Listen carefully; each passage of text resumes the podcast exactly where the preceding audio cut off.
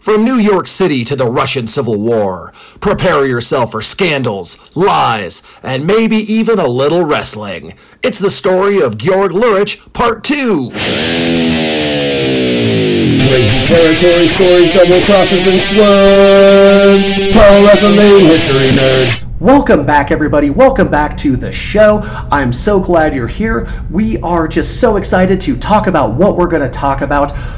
Speaking of talking about, what am I talking about? Who am I? My name is Nick Gossert. I am a pro wrestling promoter. I am a pro wrestling booker. I am a pro wrestling, you name it. Aside from actually being a pro wrestler, I have probably done it. But more importantly for today, I am a pro wrestling history nerd. And I am here with the Guy Gardner to my Kyle Rayner. It's Chongo Bronson. How the hell are you today, man? Capital! I'm super excited for this part two. This cliffhanger, I literally found a cliff to like practice hanging off of while I was waiting for us to record this this second half of this. This is, we're we're going to such a crazy place today. I can't wait, man. And this is one of those stories that you hopefully you listen to part uh, part one of the Georg Lurich, you know, episode, because this is a guy who was kind of a background character in Uh, Hackenschmidt's story, but I was just fascinated by the little bits of information I had, so I went deep into it and found one of the craziest stories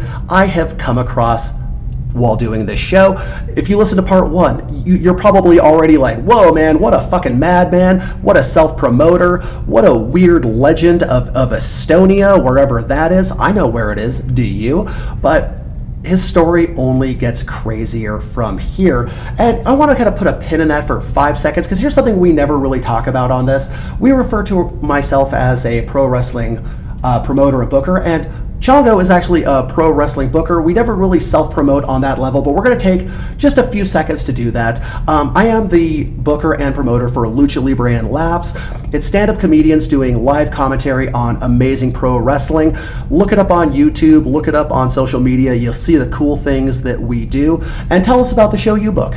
Yes. Uh, well, thank you, old chap. Yes. Uh, Colorado Springs Wrestling, C S W, here in the beautiful Mile High Uh, you know, state. Um, I took over booking C S W in the beginning of twenty twenty-one, and we, we've been on quite a tear. Um, I basically try to keep it very old school, have like a, a classic territory kind of vibe to go with sort of the fan base and the community, but then we have a lot of like postmodern character work, so there's a lot of fun stuff, like Dick Kick is super over as a tag team, and they're pretty much exactly what you would expect. They kick people in the dick. And we have a lot of fun, man, just like you guys do at Triple L. And, and you know, basically, both of our shows are fucking awesome. So if you're in Colorado and you listen to this show and go, hey, I need something fun to do on a uh, Friday or Saturday night every now and then, by all means, come uh, check out one of the pro wrestling shows that we put together here in the state. Come say, hey, I, I love your podcast, I or I listened to your podcast once and I didn't care for it, you're terrible, I hate you.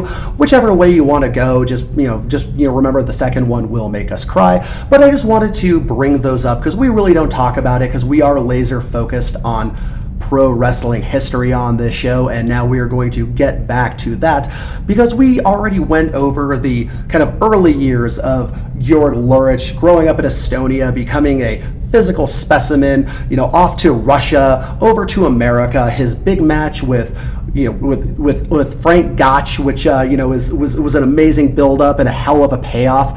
But where do you go from there? Because it's now nineteen thirteen. He's been in America for a while. He talked himself into a big match with Roller. He went on to a big match with Gotch. He talked himself up to a match with Stanislaus Zbyszko, which had a weird ending. But now he's past all that, and now it's nineteen fifteen. He's been in America off and on for a couple of years. He is now a known quantity, and things are starting to go a little rumbly over in uh, Europe with a lot of these uh, you know nations bumping up against each other, political unrest. It's not necessarily the best time to head home, and he didn't need to because he got involved in the nineteen fifteen international tournament at the New York City Opera House. It was a Greco-Roman tournament that ran, and I'm not making this up, four nights a week from mid-May to the end of June. Oh my God, man. And and we're talking classic Greco-Roman rules as they were at the time, so probably multiple unlimited time limit falls, that just sounds terrible. Well, it was, you know, terrible as far as how we conceive of pro wrestling and what we enjoy. Well, I mean, going through that physically, I'm sure it was amazing, but God, that would suck. Yes, because they were, what it was, what, what they were trying to do is they were trying to fill the vacancy left by Gotch retiring, because he, you know, Frank Gotch did retire. Lurich was his last big win, and clearly, promoter Sam Rachman wanted Alexander Aber as the man. Alexander Aber was, uh, Georg, you know, Georg Lurich's ride-along, his uh, his partner in all this, and he was a big physical specimen of a man. He was very handsome. He had an exotic foreign quality as opposed to the, you know, foreign heel that you want your American, uh, you know, guy to, uh, you know, to to to run over for uh, for for God and country. He was a star. You could just tell, and he wanted to position Aber, and it might be Aber. I apologize. I tried finding a way to pronounce it. I, uh, I I just couldn't quite get it right. But he wanted to put this man at the top of the fucking charts. He wanted him with a belt on him. It wasn't necessarily a belt, but he wanted to turn him into the top guy. But this was a weird way to do it by doing Greco-Roman rules with this tournament, because catch wrestling had been the de facto way of doing things for a couple of decades. It's much more exciting. You have the submissions. The matches don't go four hours till the promote or till the uh, building owner turns the lights off. But I feel like what they were trying to do is kind of try to reestablish wrestling as a legitimate sport, trying to kind of like take a step back. Plus, New York City was like the uh, the the home of guys like William Muldoon, so you did have, you know, the the older wrestling fans who wanted to see legitimate competition with the Greco-Roman style. So I, I, I see the marketing hook, but it's just really goddamn weird to think about that today. Yeah, it, it totally makes sense. For one, uh, Muldoon was the first athletic commissioner in New York after after his championship glory, and it makes sense that if he was trying to re-legitimize wrestling as an authentic competition, that he would go back to the roots that he knows. And it being Greco as opposed to catch just suits suits uh, the Estonians and the Russians and the, the guys who come from that background so much more for this rule set, because the rule set really differentiates the the type of fight that it is, you know? So this is very interesting how this has all come, the factors that determined this coming together in this way. And in the first night of this tournament, uh, they saw Lurich beat George Sandel, could be Sandele, of Greece in front of six thousand fans. Wow. And this was considered a massive upset. Really? Yeah, because on night two, because you know, because keep in mind, uh, Lurich at this point was rocketing towards forty. You know, he had lost to Gotch. He was clearly kind of seen as a guy being on the uh, the, the back end of his career, yeah. Because keep in mind, nineteen fifteen, being forty is a very different thing than being forty today. Oh yeah, I mean, you're probably the last person alive in your Oregon Trail wagon at that point. You know what I'm saying? Yeah, like forty at that point was probably like Like being sixty today. Like if you took a, a guy like uh, um, you know, Randy Couture, where he was winning uh, gold in his forties, that was not normal. I mean, it wasn't normal when it was happening, but back in those days, that would be like, all right, who's the wizard who gave him the potion? Because this is impossible. So it was considered an upset. I kind of feel like that a lot of these matches were uh, were legitimate. Uh, you know, it's wrestling, no athletic commission, so of course nothing's going to be one hundred percent on the up and up. But I feel like most of these were shoot matches. And on night two, he beat Henrico Silva in a lightning quick three minutes, twelve seconds, which is completely bananas, which means one of three things happened.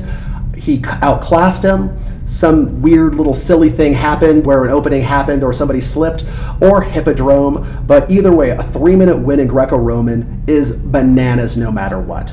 It speaks to his ability to Uh, impose his style, because Greco-Roman is very different than almost every other style of grappling that these guys specialize in. And if you come across, if a Greco-Roman expert under Greco-Roman rules comes across a different type of grappler, freestyle, folk style, catch, they can really mow him over, especially if they have a physical size advantage, which I wouldn't be surprised if he was bigger than most of these guys. And in another bracket, Alexander Aber was also on an absolute tear, besting Karl Vogel and Bernoff Hansen, both in four minutes. Seems pretty quick for world-class Greco-Roman matches. Could they have been? Uh, they been Rome! And if you're wondering how well this was going as far as selling tickets, good press, whatever, because clearly, Sam Rachman wanted Alexander Aber, and in the other bracket, uh, Vladislav Zbyszko, Stanislaus' brother, to meet in the finals, which is awfully hard to arrange without a, a hippodrome here and there. But this did huge business. six thousand people. This is a this is a huge opera house. We're talking multi-level balconies. six thousand people showed up pretty much every single night wow. to watch this. And it was also good marketing because so many of these wrestlers were, you know, the top of their country, and therefore they had the resources to get the fuck out of Europe as World War One was breaking out. So he didn't even have to pay oh, yeah. trans, which makes me envious as a promoter. So all these wrestlers who are top-level guys would come from Europe to escape the war, and he could just say, oh, he's the champion of Greece, he's the champion of uh, of Lithuania, he's the champion of the, you know, of, of the Hungarian Empire. Not necessarily true, but why let the truth get in the way of good promoting when it comes to wrestling? Well, what a, a fantastic vehicle to be able to bring some talented guys over here, you know, before the war, so they don't we don't have to fight against them later, old chap. We've got them on our side, yeah. Um, it, as far as the tournament goes, it sounds to me like, first of all, anytime you are going to present something as legitimate and you're, the fix is in, you want to minimize that as much as possible. So I'm sure they had as few of these individual matches predetermined or fixed in any way as possible to make it look as legit as possible. But it sounds like the Golden Boy is getting the full Goldberg. Oh, one hundred percent, because again, you know, everybody was coming out because this is an attempt to reestablish Greco-Roman wrestling in a Greco-Roman wrestling historic territory, if you will, and you're trying to set up a clearly heel versus face match. Totally. The big muscular bodybuilder Aber versus the sinister Pole uh, Zbyszko, and as we see with so much in uh, U F C and boxing, that you can't tell a legitimate storyline very well when it is legitimate fights. How many big matchups they were trying to make in the U F C get derailed by injuries or flash weird losses. Yeah, or or just the classic problem with a Cinderella story, right? You have your N C double A tournament, sixty-four teams, there's a Cinderella story, but they never ultimately win. There's, you know, it's too hard to control a narrative when you have authentic competition on the line to craft the most emotionally eliciting and compelling story possible. That's not the nature of competition. Competition is there to win, not to tell the greatest story. So oftentimes when something will build to a great story, it'll veer because that's not the mechanism that's driving it, you know, and it sucks. But that's why we do what we do, because we can control the narrative. Okay. It makes me think a lot of, you know, in Olympic history, the Russian great wrestler Alexander Karelin, who ran through everybody. He was so dominant. He just was just crushing everybody in his path. And then I think it was actually his final Olympics, he lost to American Rulon Gardner, which was just by points. It was a, you know, a, a one zero. I think it was like off of like a, a hold break. It was it was a weird, like, you know, one of those little technical wrestling things that if you're thinking of things in terms of like a, a fight, it doesn't mean anything, but in wrestling, a one-point advantage means you lose. So you've derailed the greatest Russian wrestler of all time. And how does he lose? Off of a weird point break off of that one. And then everybody expects Rulon Gardner to go on to great things, and he really didn't. You know, he had like, I, I think like two M M A fights that were very unspectacular, and then he lost a toe to, uh, you know, uh, frostbite off of a, a weird adventure through uh, his the woods by his house. And you cannot control and make heroes and great villains through real life. That's kind of like something you look back on history and try to apply a narrative to. Doesn't work when you're trying to do a tournament over the course of a month with, I think it was like triple elimination rules. You can't do it legitimately. You gotta kind of play with things a little bit. So I'm going to just officially say I feel like this was half work, half shoot, or sorry, half work, half shoot. just to make sure the right people get to the right place, to keep people coming back to watch the tournament for, you know, four times a fucking week for a month. Oh yeah, and and with that format, there's a lot of wiggle room and play there. They could have an individual night where the matchups are such where they could say, all right, everything's a shoot tonight because this person's in the crowd and we need to look legit or whatever. And then they've got, you know, their matchups, they're, they're picking their spots. That's the only way you can do this and make it come off believable, is you got to pick your key spots to affect the minimal amount of outcomes possible and still get what you want. That's the only way this can work. And one that I feel was definitely a legitimate match was Lurich's twenty-minute draw against uh, Joe Antigen of Mongolia. I'm sure I pronounced that completely wrong, but he is long dead. I don't feel like his ghost is going to come tap me on the shoulder. But yeah, you did still have draws. You still had long matches that were probably not a lot of fun to watch, but they at least felt legitimate. And this isn't that era where, you know, Olympic-style wrestling, which was primarily Greco-Roman, was more prestigious. It wasn't the favorite of the bar crowd, but it had more prestige, and I feel like that was, you know, kind of the, the selling point on this, no matter how little fun it was to watch. And like I said, the promoter was banking on a Vladislav Zbyszko versus Alexander Aber feud to keep people coming back, keep them engaged week after week. And then Aber and Lurich went to a twenty-minute draw, and a few days later, Aber eliminated Lurich in a one-hour, six-minute match. And if you think those things are shoots, I, you know, I've got a bridge to sell you.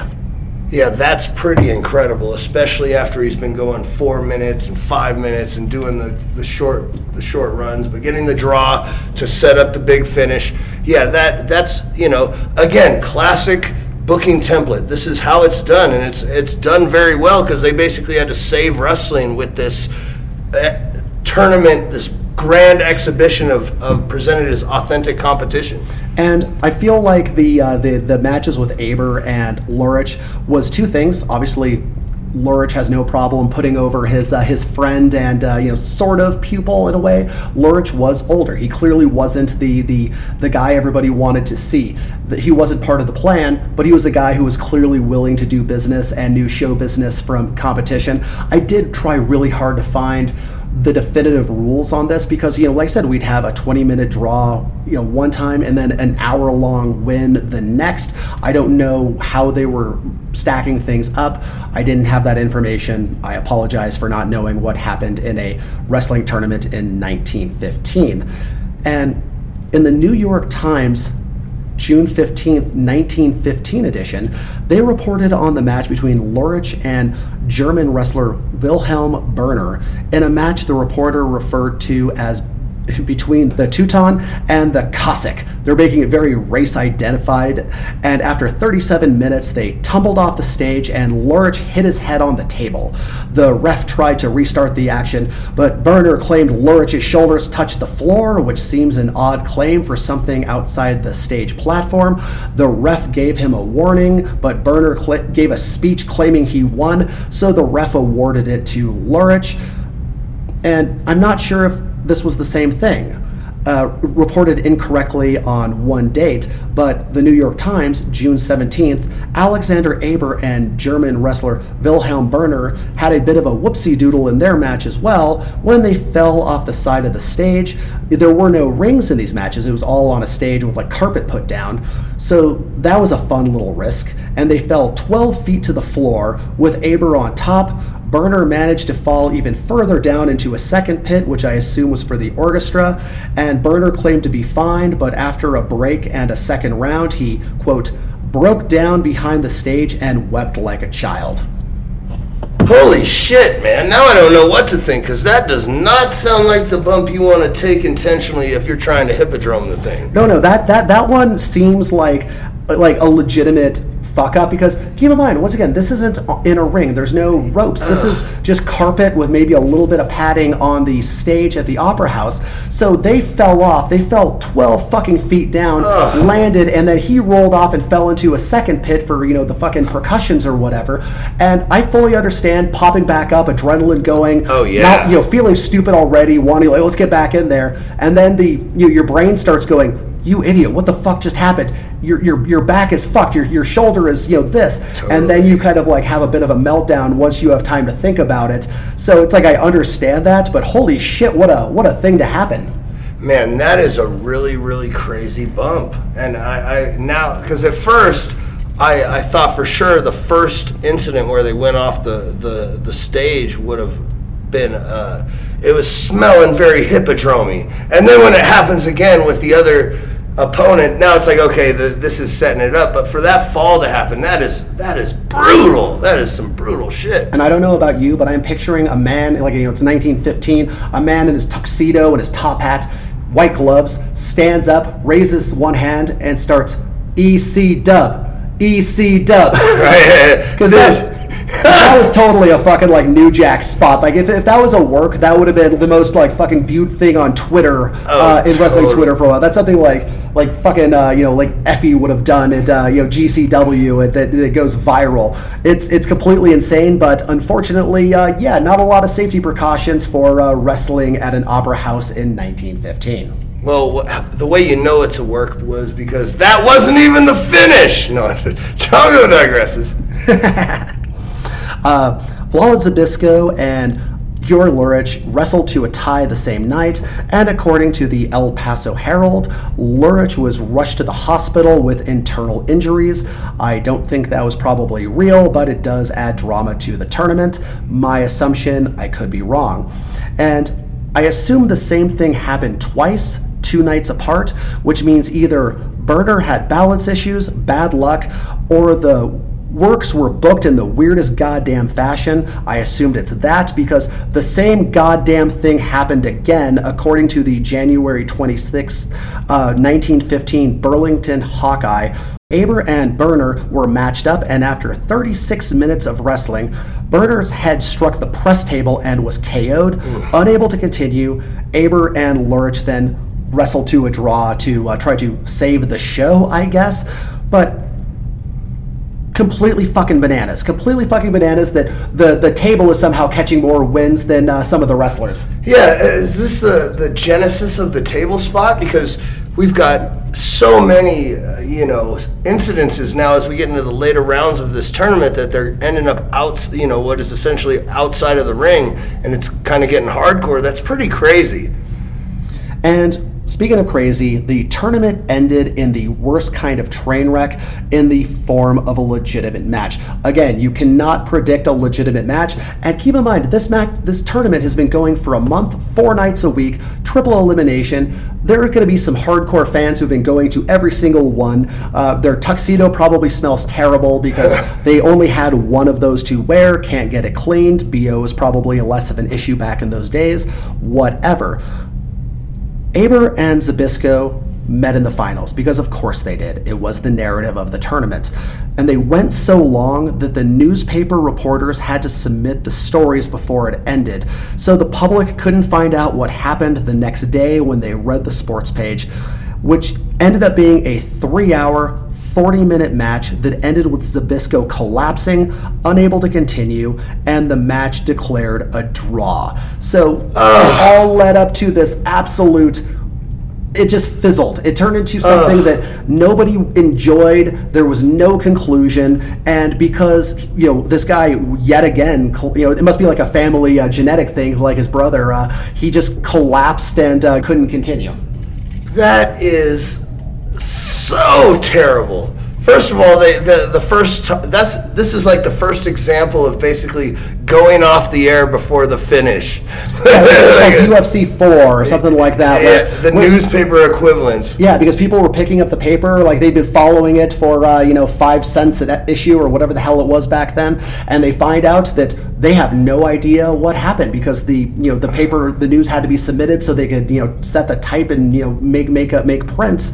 So nobody knew what happened, but the people who did know what happened possibly were even more disappointed. And the narrative they tried setting up over the course of a month, so that's like, Jesus Christ, that's probably, what is that, like sixteen to twenty nights of, of, of, of selling around six thousand tickets, and it all ends in...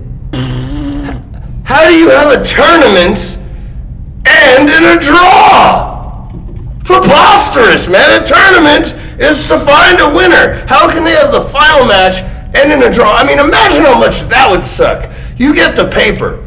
You know, you're you're young Charlie in the chocolate factory. You get your paper and you're looking at the sports section and the hippodromes, and you see the, the finals of the tournament has not finished yet. So now you're super excited, cliffhanger. You get the second paper and it's a draw.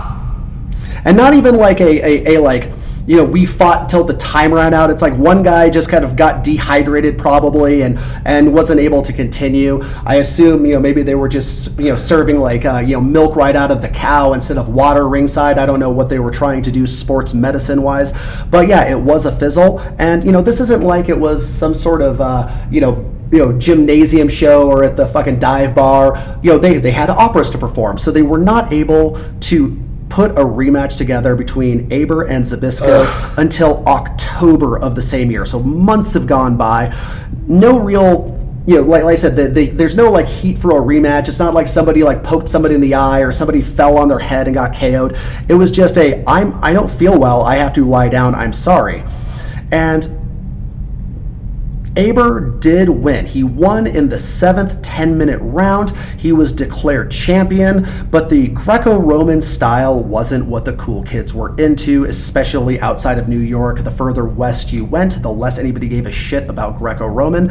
And with men like Joe Stetcher and Ed Strangler Lewis making a big impact and being closer tied to Frank Gotch's legacy, most of the public wasn't buying it. They didn't see Aber as the man. They didn't see him as the guy to beat, you know, who is who is now the top of the heap. He is just a guy who won a weird tournament in New York under rules that people don't enjoy watching. He won a draw. This is terrible, you know, and it shows. It's also interesting to see the, the way that the level of work, the level of carny showmanship dropped off as soon as Lurich was out of the equation, because that is not the finals and not the, the finish that the people wanted, man.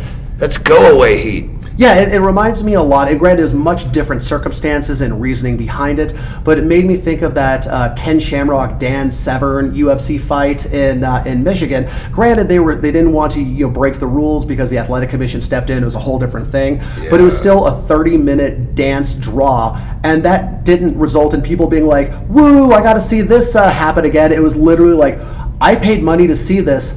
Fuck you." Yeah, I just can't believe that they that they didn't call that they called a draw. That is just like the worst finish ever. Like, how do you finish a turn? A Super Bowl winner is a draw? I mean, what, what are we doing here? We're trying to legitimize the sport. This is why we can't have nice things. Yeah, you'd think they would at least have some sort of uh, you know rules in place in case, because it's Greco-Roman. This this shit happens all the time when you go that long. You would have at least thought they'd have a an overtime round or something in the rules for the for the finals where it's like, oh hey, we uh, if it goes to this, it's like uh, you know like the old Pride rules where if it, if it's a draw, they go to another round. You would think they would have made some sort of arrangement. You know, I don't know if it was like the athletic commission. I mean, I, th- was Muldoon, I think Muldoon may have still been the athletic commissioner at this point, but they put it in place to have the, a conclusion, and they didn't have the tools to do a conclusion. They're not able to do a rematch for several months, you know, from uh, from June to October, at which point nobody is as fucking interested in it, and they have a bad taste in their mouth. Who knows if they're going to even want to watch this fucking show? Meanwhile, that uh, you know kind of newer catch style where it's faster paced, it's almost always a work, but it's more entertaining is picking up you know steam all the way across the uh, country.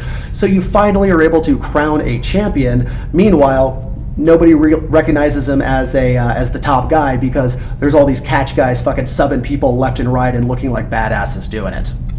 Yeah, that you know that sucks because it, it, it really diminished his opportunity to build his own legacy, where the average wrestling fan would know his name today. I mean, he's obviously been he's had a career that would rival just about anyone we've ever talked about, and just a life of anyone we've ever talked about. But he's he's kind of lost as an afterthought because he never was known as the guy. Yeah, well, Aber was kind of living in the shadow of Hackenschmidt as far as most Americans were concerned. He did have a star quality, but he competed under rules most Americans didn't care about, and he didn't have like the big resume of beating these big stars. He's a guy who like would have made it on T V if he was on like, you know, Raw once a week or something like that, but he didn't have the platform to get over outside of, you know, whoever the hell watched him win any matches that might have been impressive. And both Lurich and Aber did return for the fall tournament. They were still trying to build on the business of that of the first tournament, which was huge, and it was now inclusive of catch wrestling, gimmicks, and kind of obvious works.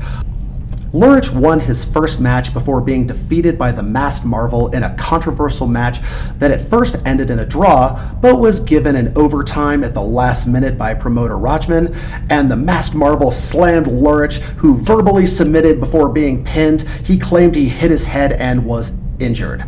And in the end, Aber might have been able to claim his spot as the top Greco-Roman guy, but nobody cared. The stars of the tournament were young catch wrestlers like Ed Strangler Lewis and the Masked Marvel, and plenty of gimmicky drama, but that is a story for another time. Oh yes, because we are going to get deep into the the backstory of the first hero, right? The Masked Marvel. Oh wait, wrong ethos, but yes, yes. Oh, Spider-Man wasn't the first uh, superhero to dabble in pro wrestling under a mask, old chap. But that's a story for another day. And after his, uh, you know, his his big moment, his big uh, time in this tournament on the backslide of his career, Lurich found himself linked to the infamous German spy Nexi Storch by virtue of good old-fashioned horniness. According to the Washington Times, June twenty-third, nineteen eighteen, much of the information that ruined Russian engagements with the German army came via New York City when Lurich, after palling around with Russian officers visiting the U S, would tell the exotic dancer turned spy, which, according to rumor, led to several assassination attempts once he returned to Russia. He made a lot of weird enemies. There's a lot of drama, a lot of conjecture, but in nineteen seventeen, him and Aber made their trip home the long way, via Japan, into China, up into Mongolia, into Siberia, and back into Russia, and then finally arriving in Estonia that fall. And what made this extra dangerous was a little event you might have heard of, World War One, and that's where, you know, a lot of that rumor of him accidentally giving information to a, a sexy spy, and that's why he had to run for it. That's one story. There's another one we'll talk about in a minute, but either way, he did make his way back to his home country, and while Estonia wasn't exactly the slaughterhouse that France and Germany had become, it was still a dangerous place to be. And the final tournament Lurich and Aber competed in, which took place in the Estonian capital of Tallinn, ended unfinished because of approaching German troops. Holy shit! That, first of all, that is a unique finish. I don't think I've ever heard the World War One German troop invasion finish before, but that is a hell of a way to go off hot and leave leave them one more. So. Yeah, it's like it's like, hey, uh, I'm sorry, uh, tournament's not going to end uh, because of uh, German troops on the border. No refunds. Yeah, yes, yes, yes. And Single I, file. And I did try to find any information on his time in Japan. I don't know if he was just simply traveling through it. I don't know if he was, you know, just, you know, doing any sort of, uh, you know, any, any sort of exhibitions or anything. I just read that that's the way he took going back into Russia and on his way to Estonia.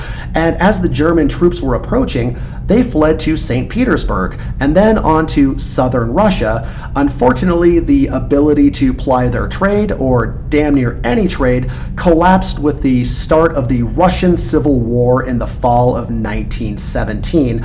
In the chaos and socioeconomic collapse of Russia after their disastrous entry into World War One, the monarchy had been overthrown, and after a tense and not terribly well-run power sharing, the various factions factions marched to an all-out civil war that lasted over five years. And this is where I found a completely apeshit story from Stanislaus Zbyszko, printed in the Casper Daily Tribune, January fifteenth, nineteen twenty-one, claiming that while all three were in Russia, Aber tried to avoid paying Zbyszko the six thousand rubles he owed the Polish grappler. According to Zbyszko, Aber told his friends and the police that Stanislaus was an Austrian spy and he was arrested. He defended himself by telling them that he was a wrestler who beat Aber, and the police made them wrestle to prove it. He was, of course, victorious in this tale, and according to the telling in the Washington Herald, January first, nineteen twenty-two, he and Aber had to wrestle, and if he had lost, he would have been executed on the spot. The place was packed with Russian soldiers who were paid to cheer Aber. Zbyszko won the match and had to throw the money to the soldiers so they would grab it so he could get out alive, then wandered the streets for months until the armistice was signed and he could finally return to Poland.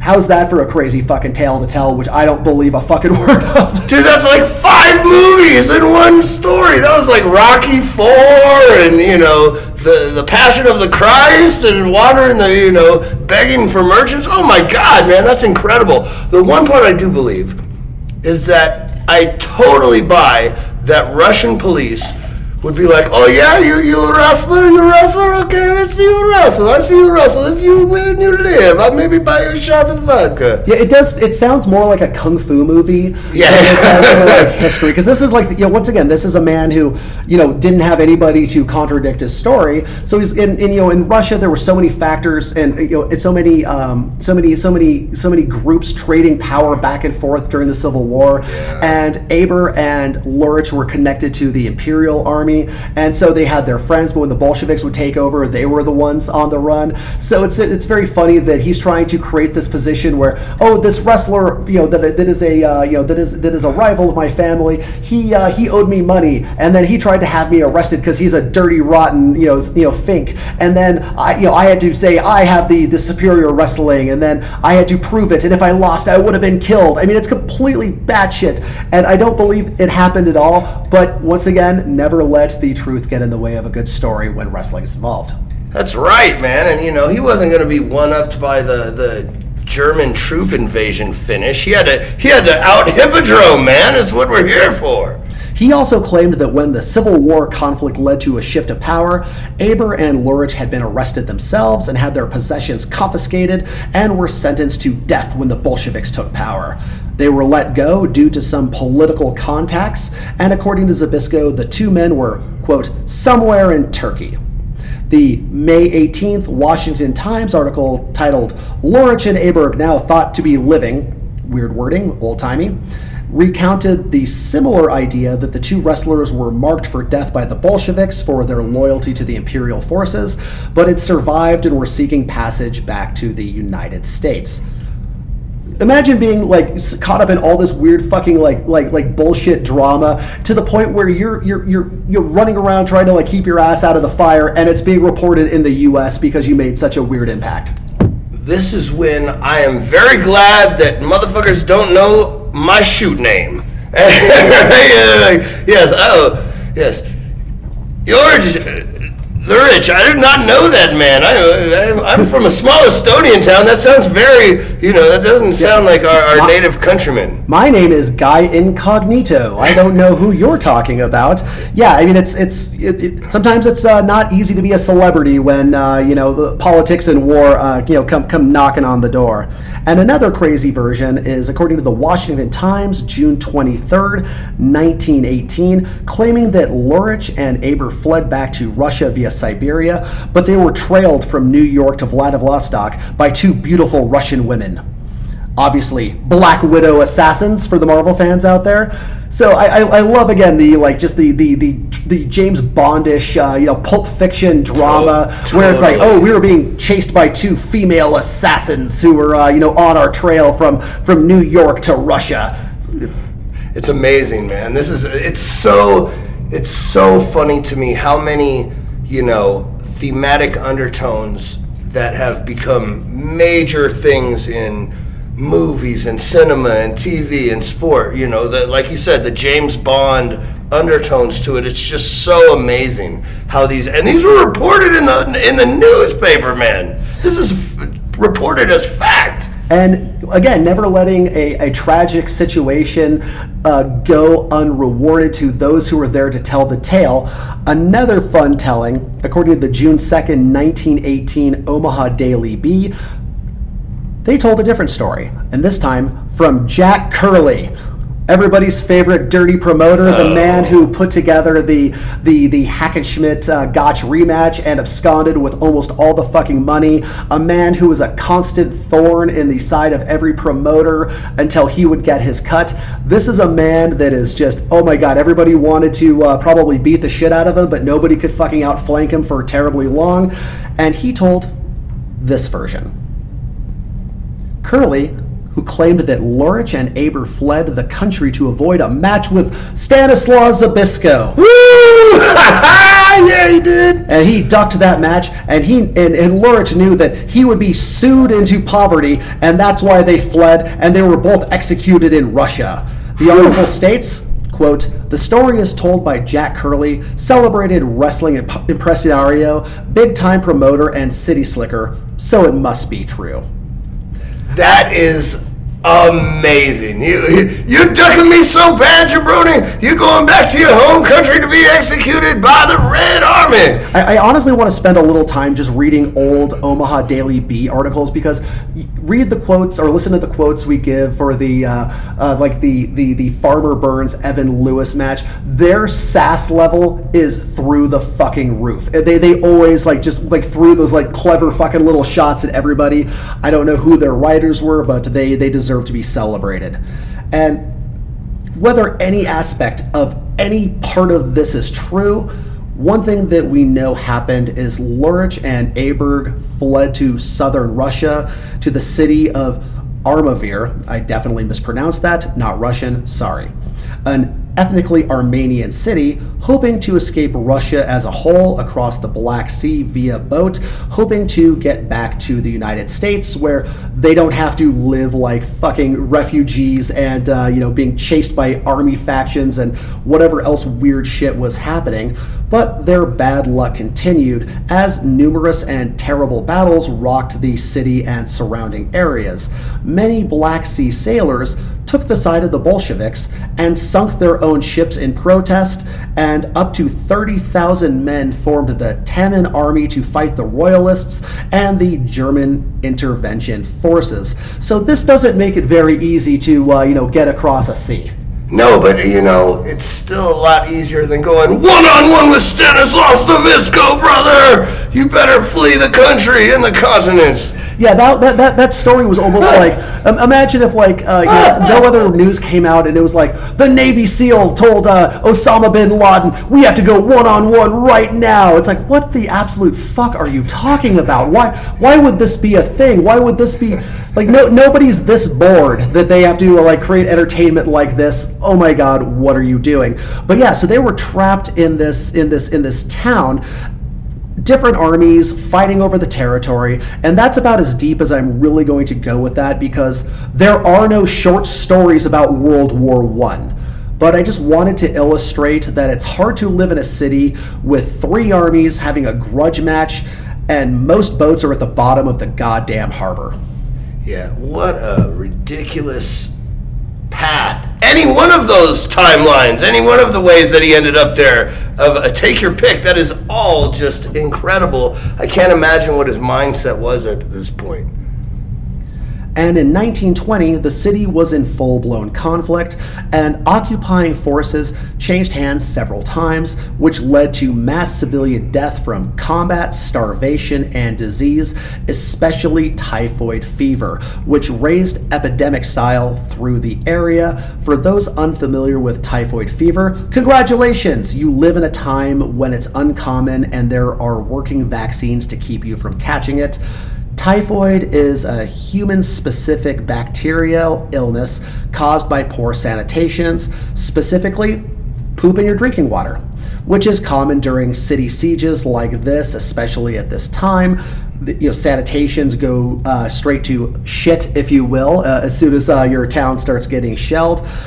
Typhoid fever causes believe it or not, fever, respiratory infection, intestinal bleeding, and delirium. It's a terrible disease and a terrible way to die, and Georg Lurich was among the biologically unlucky, caught typhoid fever, and died on January twentieth, nineteen twenty at the age of forty-three. What a legend. I mean, I uh, it kind of sucks to go out in that way, but one thing that we have seen over and over again is that was pretty normal at this, you know, at this time in history, that you were probably going to die of some fucked up shit. Yeah, and and and his uh, you know his his friend and compatriot and fellow Estonian legend Alexander Aber also contracted typhoid fever, but recovered just in time to then catch the pneumonia that killed him on February fifteenth of the same year. Being a city at war, there were no options other than to bury them both in one grave inside the Armavir German cemetery. Wow, that's incredible, man! To think that that both of those guys ended up being buried together halfway across the country when they were in the main event or the fight, you know, building up to the finals and uh, of this tournament, and and having their competitions and having this rivalry to to end up in that place together is pretty remarkable. And whether it was lack of business opportunities, whether it was the the rumor of him uh, accidentally spilling secrets to a uh, sexy German spy, I would love to know what motivated him to go to, you know, try to get back to uh, Estonia. Because keep in mind, this isn't the day of C N N or Twitter. You don't really get like a great impression of what's happening, you know, yeah. during, you know, during this time. So I feel like it was probably uh, him thinking, oh yeah, you know, Europe's at war all the time. I'll just kind of sneak in through the back and everything's going to be fine. And then you go, oh my God, it's the worst conflict on earth up to this point. He tries to run for it, go back to uh, you know Saint Petersburg where he has allies. Oh shit, things go even worse. Try to run down here, thinking you're going to make that uh, that one last uh, that one last little bit of uh, you know good luck. That one last pull yeah, that right. pull that rabbit out of the hat, and then oh nope, you you are stuck and you die a weird refugee death of illness and end up in a grave very far from home, which is really goddamn terrible, really goddamn tragic, but also really goddamn dramatic if we're uh, trying to put a uh, a weird swerve, almost like Sergio Leone, uh, you know, Western uh, punctuation mark at the end of the story. Yeah, there's no riding off into the sunset here, other than it's it's you know it's sort of fitting for the character in terms of how he is not fully remembered more than a background character, and it's kind of a fitting end to a character and an ethos.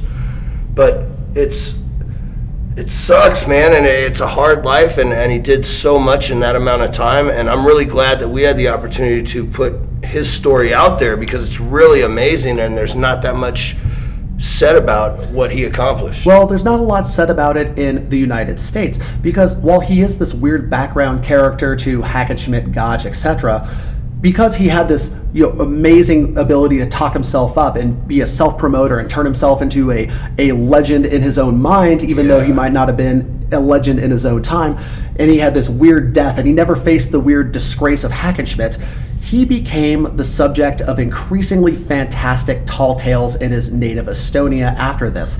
To the rural people of the country, he might as well have been Hercules. There are stories like, one hot and sunny summer day, Lurich had been sitting on a hill slope in Vikingmarja, and when the heat was becoming too much for him, he ran down into the valley to freshen himself up with a cool spring water.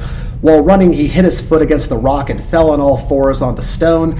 Then he stood up, went to the spring, put his feet and hands in the spring, and washed them with spring water. That is where he got the great strength. He had taken that rock again, at which he had hit his foot, and played with it as though it were a potato. The rock is said to be still there on the edge of Vikingmarja Memorial Hill, covered with moss. The folk tales are tales of hum- superhuman strength used to help the common man, from lifting a cow over a fence at the request of an old woman, to revealing his weightlifting and wrestling medals to inspire peasants standing up to the rich landowners. In Estonian libraries, there are literally volumes of these crazy tall tales about Georg Lurich, like coming through like a goddamn, you know, Greek hero, uh, righting wrongs and inspiring uh, those who need inspiring. There it is. that's the that's the sunset ending, and you know, the cowboy riding off into the sunset ending that he truly deserves. And it's awesome because he's basically he's like the Estonian Chuck Norris now. That's great. That's exactly who he should be, because he was a hell of a worker, man. And and that's here's the thing, and it's like, this is why he and not Hackenschmidt became the stuff of legend. Lurich never emigrated from his home. He traveled, but Hackenschmidt went to England, and he never really came back after his American adventures.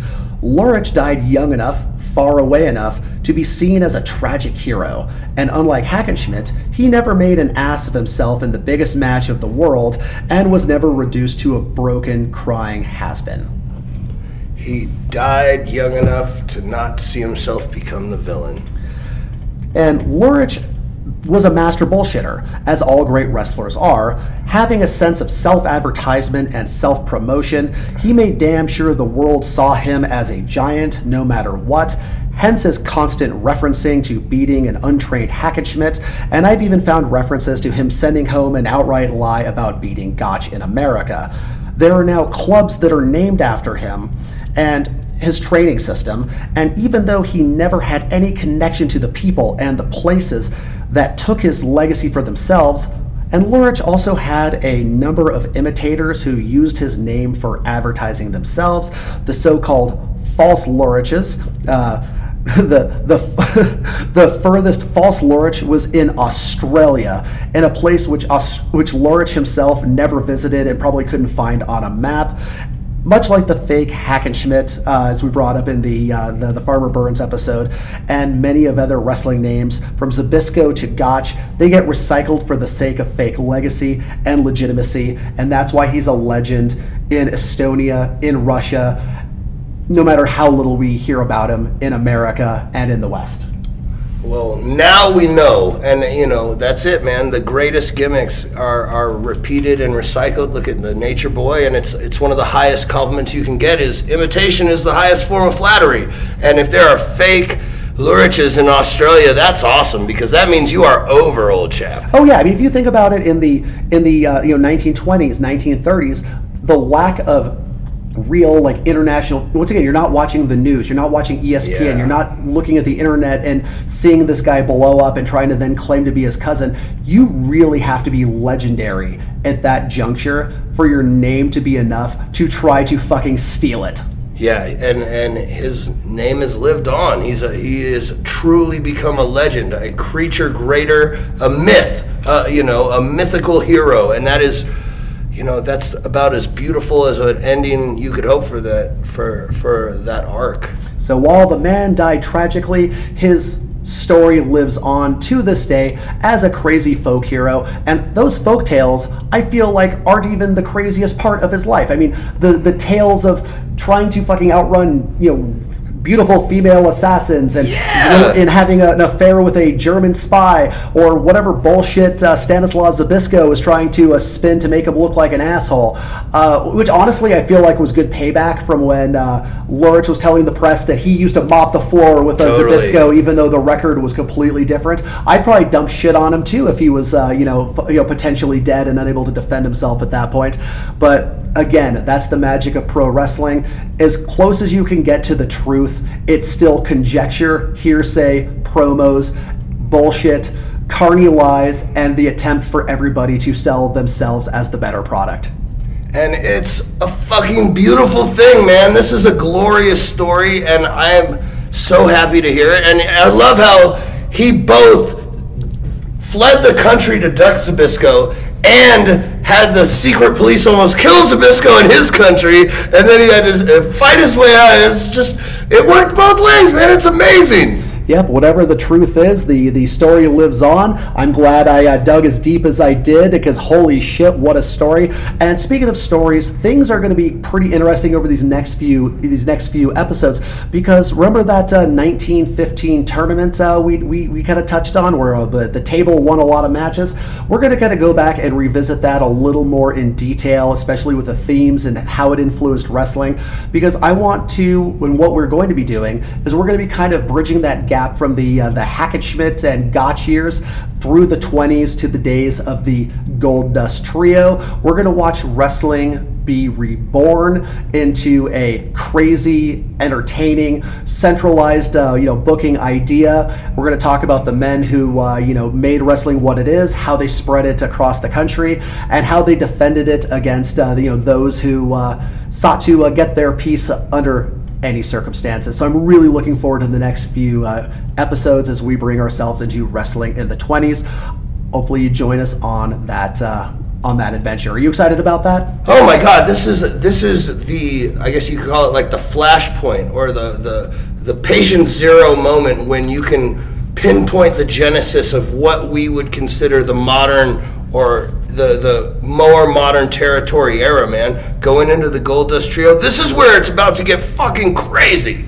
And that's uh, those are the stories for the next few episodes, so please join us uh, for those. If you haven't uh, subscribed on whatever platform you listen to this, please subscribe. You'll you'll find out right when uh, new episodes drop on Tuesday mornings.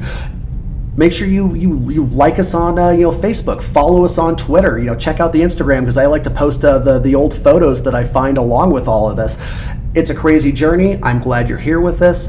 Uh, for Chongo Bronson, I'm Nick Gossert. We'll talk to you next time. Cut print martini!